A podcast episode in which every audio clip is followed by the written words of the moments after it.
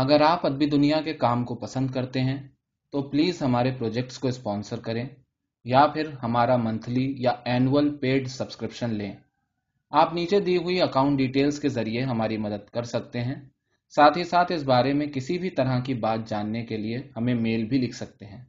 ہمارا پتہ ہے Adabi Duniya at the rate Gmail dot com Adabi Duniya آپ کی مدد سے اردو اور ہندی لٹریچر کے ساتھ ساتھ دوسری زبانوں کے ترجمے یا انواد کو اسی طرح لوگوں تک مفت پہنچانے کا کام کرتی رہے گی۔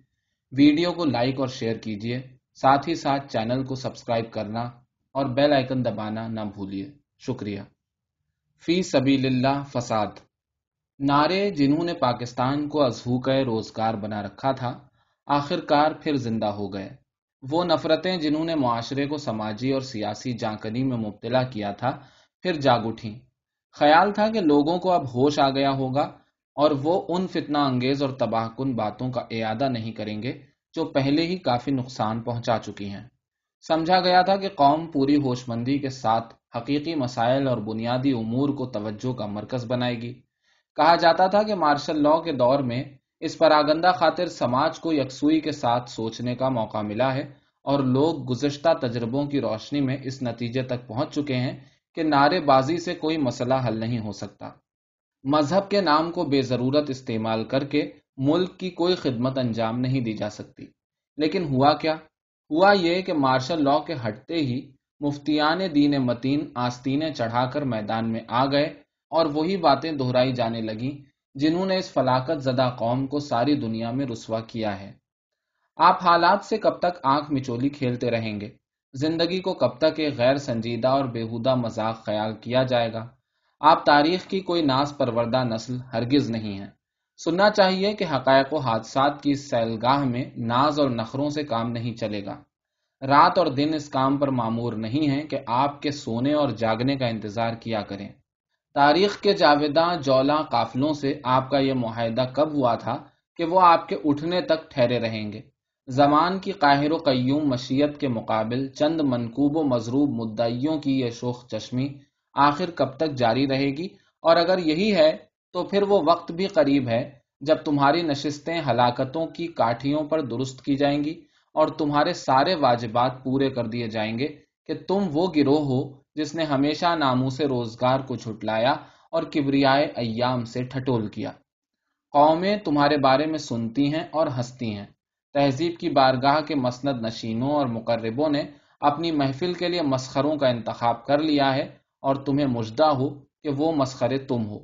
ان میں سے بعض نے ماضی کے مذبنوں کی دلالی کو اپنا پیشہ بنایا ہے اور تہذیب کی شاہراہوں پر بطور نمونہ غلازتیں بکھیرتے پھرتے ہیں۔ یہ ہے ان کی متا اور یہ ہے ان کا کاروبار۔ ان کے ساتھ مشرق کے وہ زرعی سلسلے بھی بدنام ہوتے ہیں جن کے فکری اور مانوی مورسوں نے دلیل و دانش کے سرنامے لکھے تھے اور جنہیں دبستان فرہنگ و فراست کا معلم ثانی کہا گیا تھا۔ کون ہے جو جامعہ مشرق کے ان دائیوں اور مدعیوں اور شاہدوں اور شہدوں میں تمیز کرے اور ایک کی تہمت دوسرے کو نہ لگائے؟ مشکل یہ ہے کہ تاریخ کے ان عادلوں اور عدولوں نے ایک ہی اونٹنی کا دودھ پیا ہے اور انہیں ایک ہی خیمہ گاہ پر آواز دی جاتی ہے۔ مگر اب وقت آ گیا ہے کہ حسار تہذیب کے دید بانوں اور نقب زنوں میں پوری طرح فرق قائم کیا جائے۔ وہ جو ماضی کے بڑے قوی حافظہ نصاب ہیں، کیا انہوں نے کبھی سوچا ہے کہ ماضی میں ان کی کیا سرگرمیاں رہی ہیں؟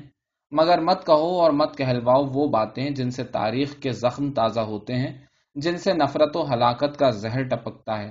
پاکستان اس لیے نہیں حاصل کیا گیا کہ یہاں ماضی کی گلی سڑی ہڈیوں کا صفوف تیار کرنے کے لیے ایک کارخانہ قائم کیا جائے گا۔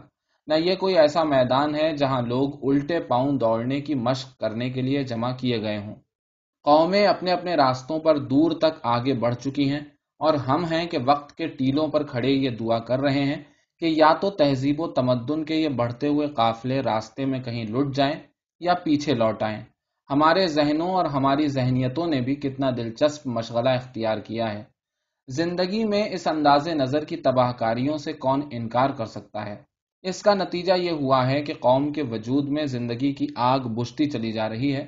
یہاں ہر اس بات کی مخالفت کی جاتی ہے جس سے انسانی مسرتوں میں اضافہ ہوتا ہے۔ ایک جماعت کی سب سے بڑی خواہش یہ ہے کہ ہم ناخن بڑھائیں اور جسم پر پتے لپیٹ کر جانوروں بلکہ انسانوں کو شکار کرتے پھریں۔ انسانی معاشرے کی ترقی اور خوشحالی کے خلاف یہاں ہر وہ بات کہی جا رہی ہے جو کہی جا سکتی ہے۔ مقصد یہ ہے کہ تہذیب اور انسانیت کو خودکشی کر لینا چاہیے۔ آج بعض حضرات نے عورتوں کے سماجی اور انسانی حقوق کو پامال کرنا ہی اپنا سب سے مقدس فرض خیال کر لیا ہے۔ آئینی قوانین کو منسوخ کرانے کی یہ مہم عبادت کا درجہ اختیار کر گئی ہے۔ چار نکاحوں کی خاطر نفوس قدسیہ کا یہ جہاد، کیا اس عہد میں کسی بھی طرح قابل فہم ہے؟ کیا کوئی مہذب انسان سوچ بھی سکتا تھا کہ اس عہد میں بھی یہ باتیں کی اور کہی جا سکتی ہیں؟ قومی اسمبلی کے ایک رکن نے جو مفتی ہیں فرمایا ہے کہ اگر نکاح پر پابندیاں لگائی گئیں تو حرام کاری میں اضافہ ہوگا۔ ظاہر ہے کہ یہ اضافہ فرزندان ملت ہی کی کارکردگی کا نتیجہ ہوگا کہ انہی سے بیک وقت چار شادیوں کا حق چھینا جا رہا ہے۔ یوں سمجھیے کہ مفتی صاحب نے یہ دھمکی دی ہے کہ اگر ہم سے ایک سے زیادہ بیویاں رکھنے کا حق چھینا گیا تو ہم احتجاجن وسیع پیمانے پر حرام کاری شروع کر دیں گے۔ پوچھنا یہ ہے کہ کیا آئلی قوانین کے نفاذ سے پہلے حرام کاری مفقود تھی؟ ہمارے خیال میں پاکستان کے ماہرین مذہب اور ذمہ دار مولوی رکن اسمبلی کے اس قول سے اپنے آپ کو بڑی ذمہ قرار دیں گے، اس لیے کہ وہ حرام کاری سے متعلق قوانین سے قبل کی تفصیلات کا ہم سے اور آپ سے کہیں زیادہ علم رکھتے ہیں کہ بہرحال ان مسائل کے معلوح اور مائلہ پر حاوی ان کے فرائض منصبی میں شامل ہے کیا وہ اس حقیقت کو فراموش اور اس حرکت شنیہ کو معاف کر سکتے ہیں کہ چودہ سو سال کی مدت میں اسلام کو بدنام کرنے والے کتنے ہی بدبخت افراد چار بیویوں اور متعدد کنیزوں کے ہوتے ہوئے حرام کاری سے باز نہیں آئے اور یہ کاروبار پورے اہتمام سے چلتا رہا۔ ایک صاحب نے فرمایا ہے کہ اسلامی ممالک میں ناجائز نسل کا سوال ہی پیدا نہیں ہوتا۔ سمجھ میں نہیں آتا کہ وہ کہنا کیا چاہتے ہیں۔ بہرحال یہ عمر اور یہ کچی کچی باتیں کچھ اچھی نہیں لگتی ہمیں یہاں ایک اور بات بھی کہنا ہے، وہ یہ کہ اسلام اور مسلمان دو ہم مانی الفاظ نہیں ہیں۔ الفاظ کو ہمیشہ احتیاط سے استعمال کرنا چاہیے۔ بہرحال جن بزرگ نے یہ انکشاف فرمایا ہے، وہ شاید کسی دوسرے سیارے سے تعلق رکھتے ہیں۔ اور اگر اسی کرے کو ان کی جنم بھومی ہونے کا شرف حاصل ہے، تو وہ یقیناً ہوش و حواس سے منزہ ہیں۔ کیا اسلامی ممالک میں ناجائز نسل کا سوال ہی نہیں پیدا ہوتا؟ اسلام کو بے وجہ خطرے میں ڈالنا کوئی ثواب نہیں۔ مسلمان ممالک کہیے۔ مسلمان ممالک میں تو اس نسل کا ایسا سوال پیدا ہوتا ہے جس کا کوئی جواب ہی نہیں۔ آپ مسلمان معاشرے کو اس ذمہ داری سے کسی طرح نہیں بچا سکتے۔ کیا مسلمان معاشرے نے پہلی صدی ہجری ہی میں ایک ناجائز مگر شہرہ آفاق مولود کو اسلامی ولایتوں کا والی اور عامل بنا کر سند توثیق قطع نہیں کی، اسے کبار امت کی جانوں کا مالک نہیں بنایا؟ یہ بلند اقبال بچہ یہ عظیم الشان مولود جو ولات عرب میں شامل ہے، جسے تاریخ اسلام میں زیاد ابن ابی کے افسانہ خیز اور داستان انگیز نام سے یاد کیا جاتا ہے۔ اب پوچھنا یہ ہے کہ کیا حضرت زیاد ابن ابی اسلامی ممالک کے باشندے تھے یا یورپ کے؟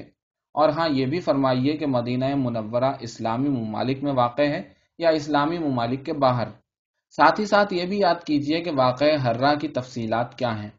جب مسلمان مجاہدین نے مدینے پر چڑھائی کر کے عصمت دری کا بازار گرم کیا اور تب ایسا ہوا کہ اس سال کوئی باپ اپنی بیٹی کے کنوارپن کا دعویٰ نہ کر سکتا تھا۔ کیا یہاں مسلمان ممالک کے شبستانوں کی چہار صد سالہ تاریخ دہرانا ضروری ہے؟ بہتر یہ ہے کہ ان موضوعات کو آئندہ نہ چھیڑا جائے۔ یہ موضوعات جن میں فضیحتوں اور رسوائیوں کے علاوہ اور کچھ نہیں۔ ہمارے مسائل یہ نہیں ہیں۔ ان بحثوں کو اٹھانا قوم کے ساتھ سب سے بڑی غداری ہے۔ یہ وہ بحثیں ہیں جن میں نہ تو جیت کر کوئی مسئلہ حل کیا جا سکتا ہے اور نہ ہار کر۔ مذہب کو بے ضرورت زیر بحث نہ لائیے۔ اپنے ماضی اور حال کے جواب دے خود آپ ہیں۔ مسائل آپ کے منتظر ہیں اور آپ ان سے منہ چھپاتے پھر رہے ہیں۔ غربت و افلاس کے مسائل، جہالت کے مسائل، گروہی اور علاقائی تعصبات کے مسائل، مغرب کی تہذیبی اور لسانی غلامی کے مسائل۔ آپ مشرقیت کے بہت بڑے علم بردار ہیں۔ مگر آپ کو مغرب کے سیاسی اور سماجی استعمار اور پاکستان میں انگریزی زبان کے اشتعال انگیز اقتدار پر کبھی غصہ نہیں آتا۔ ہم دیکھتے ہیں کہ آج آپ کی اپنی مذہبی منطق، پاکستان کی تہذیبی اور قومی اقدار کے تحفظ کے بجائے سامراجی قوتوں کو تقویت پہنچا رہی ہے۔ آپ کا فرض تھا کہ آپ پاکستان کے قومی محاذ پر اس غلامانہ ذہنیت کے خلاف جنگ کرتے جو مشرق میں مغرب کی دلالی کرتی ہے۔ اور جس نے زوال آمادہ اور انسانیت دشمن یورپ کے سیاسی شارعین اور متشرعین کو اپنا خدا ٹھہرایا ہے۔ لیکن آپ نے نظریہ پاکستان کو قبول ہی کب کیا تھا جو آج اس کے مسائل سے خلوص برتے آپ کو پاکستان پر شاید کبھی رحم نہیں آئے گا، مگر آپ اپنے اوپر تو رحم کیجیے۔ اگر پاکستان بے وقار اور تباہ حال ہوگا تو آپ بھی بے وقار اور تباہ حال ہوں گے۔ کسی نے یہ بھی کہا ہے کہ حکومت پاکستان کے قانون میں تحریک جہاد کے لیے بھی ایک دفعہ شامل ہونا چاہیے۔ واضح رہے کہ آلائے کلمہ حق کے لیے سب سے پہلے ملحد روس اور مشرق امریکہ ہی کے خلاف علم جہاد بلند کیا جائے گا، چنانچہ ایک وفد خروشیف اور ایک کینیڈی سے ملے گا اور کہے گا کہ یا تو اسلام قبول کرو یا جزیہ دو، نہیں تو ہم سے جنگ کرو۔ اس نقطے پر پہنچ کر ہم قارئین سے معذرت چاہتے ہیں۔ اور اعتراف کرتے ہیں کہ ہم مزید گفتگو کرنے کی نہ استعداد رکھتے ہیں اور نہ استطاعت۔ سچ ہے، پاکستان بڑا مشکل اور بڑا ہی مظلوم ملک ہے۔